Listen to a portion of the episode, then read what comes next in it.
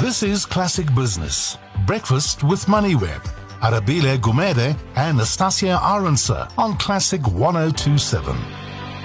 So Jameel Ahmad, Global Head of Currency Strategy at FXTM, joins us on the line. So too does Chantal Marx, Portfolio Manager, FNB Wealth and Investment, but she's in studio with us this morning. Chantal, very quickly, you got some load shedding as well yesterday? Yes, last night I had Chinese takeout, which at least was was something good. Um, I really do enjoy. The only benefit to have come out of last night. Yes, I rarely allow myself uh, takeaways, but I did have them last night. But I felt extremely sorry for myself. Yeah. Um, thankfully, my my laptop battery lasted about two hours. I think. Oh, jeepers. And it was a total four hours or so of, of load shedding, right? Stage three today, so it's going to be similar as well. Of course, do look out for the schedule uh, just to see exactly when you might be load shed today, if at all. Jameel, let's chat to you very quickly as well then. Uh, South Africa's currency has continued to weaken somewhat, and perhaps that's more dollar strength than anything else.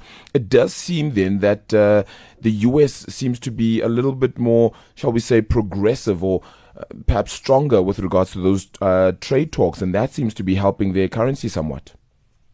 Good morning, and thank you so much for having FXTM as always. So yes, it was a real brutal day for any currency yesterday that faces the dollar, including commodities like gold, oil, and basically what's happened is the dollar strengthened significantly across the board.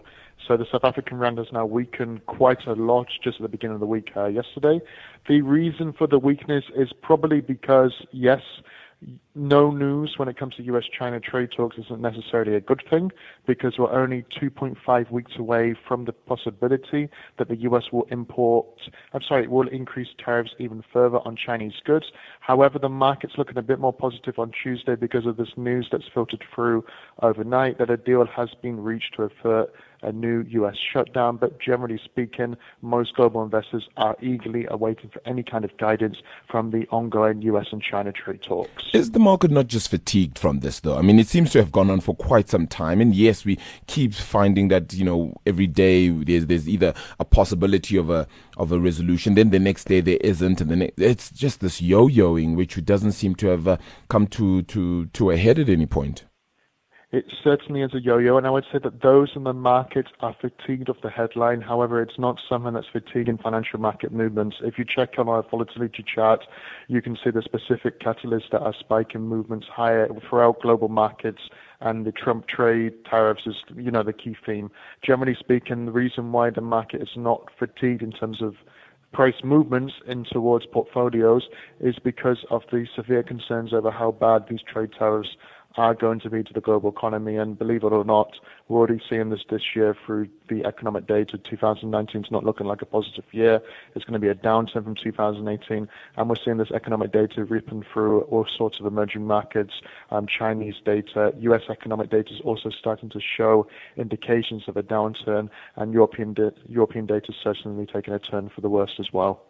One set of words that I haven't heard during this whole debacle is already priced in.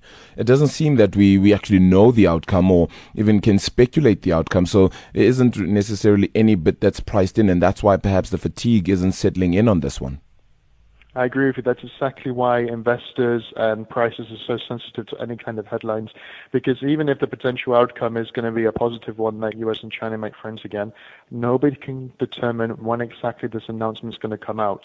Or if it gets a bit worse before it gets better, again, nobody can determine when this announcement comes back comes out. And part of the reason for this is because so much of this political risk news is not filtered through um, traditional economic data or traditional press announcements. It's coming through social media feeds like Twitter, which is completely taking investors off off guard, and it's actually why the market behaves so erratically volatile to such a sensitive subject such as US-China trade tensions. You've got the two major economies in the world going back and forth at each other.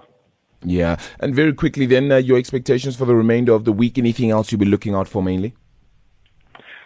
Central bank guidance, um, just to wrap up quickly, yeah, central bank guidance, certainly we're going to be looking at if there's any more indications that developed central banks, Bank of England, Bank of Japan, ECB, even including the US Federal Reserve, whether they're going to continue highlighting some anxiety over this trade issue and whether this could halt their monetary policy framework in terms of potentially raising interest rates in their respective economies.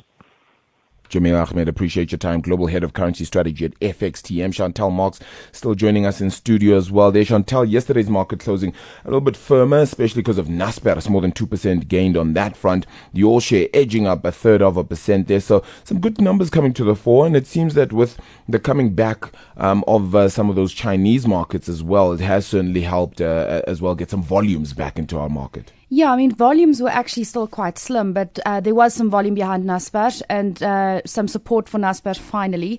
Um, another thing that really helped Naspers and I guess uh, the entire Rand hedge basket was a slightly weaker Rand on the back of US dollar strength. And I suspect to a, to a lesser extent, uh, comments by Moody's not exactly flattering um, on President Cyril Ramaphosa's SONA speech, uh, particularly quite negative around Eskom, uh, stage four load shedding, certainly not not helping matters. Um, but yeah, Rand hedge stocks are doing a lot better, Naspers doing a lot better, and that lifting the overall market. But the yeah. SA Inc. basket was incredibly weak still.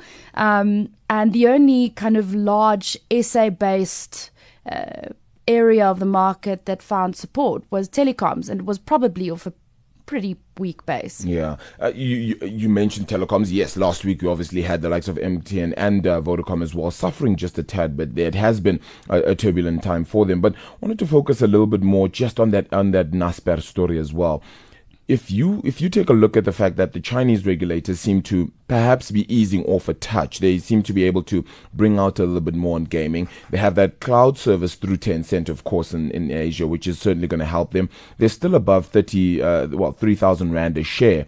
It's a behemoth. But do you expect it to continue in that upward trajectory this year? Yeah, I mean, a lot depends on, on Tencent because Tencent remains the largest driver of the Naspers share price. Mm. Um, I mean, if you just look at what their stake in Tencent is, is worth and what Naspers is worth, the stake in Tencent is, is actually worth more than Naspers' entire market mm. capitalization. Mm. So the market effectively prices the rest of its businesses um, at, at zero or below zero. Um, you could argue that there should be a certain re-rating when it comes to these other businesses because when they sell it, we've seen that they've gotten pretty good valuations, yeah. and we've got MultiChoice being unbundled later um, later this month, and it's it's not going to be worth. Le- do you think less. that'll do well for the price then of Naspers on the whole when that unbundles? So it should be pregnant with uh, MultiChoice already. Yeah. That if I can use that term. Yeah. Um, but the reality is that Tencent is such a large part of Naspers, and it's so sentiment driven um, that you probably won't see any sort of big impact. Naspers shareholders might get the benefit because they will get the MultiChoice share. Yeah. So they'll be able to, to, to benefit from that. But at the moment, it doesn't seem as if the share price is even reflecting MultiChoice mm. in there. Mm. Um, so you've got that part of the of the re-rating that needs to occur. And then also then there could be a discount narrowing towards Tencent. And then if Tencent does well, it's really good for Naspers. Sure. And Tencent, you could argue, was heavily sold off last year, yeah. perhaps unfairly to a certain extent. Um, we're not expecting as great numbers out of Tencent as we've seen in the past, um, but we're certainly not expecting a, a, massive disappointment come earnings season. Yeah, Chantal still joining us in studio. We'll continue to unpack a whole lot more market news, even the results out from uh, interim results, that is, from Harmony, and we'll unpack uh, a few more of those. But jobs have certainly been in focus. Let's get into that.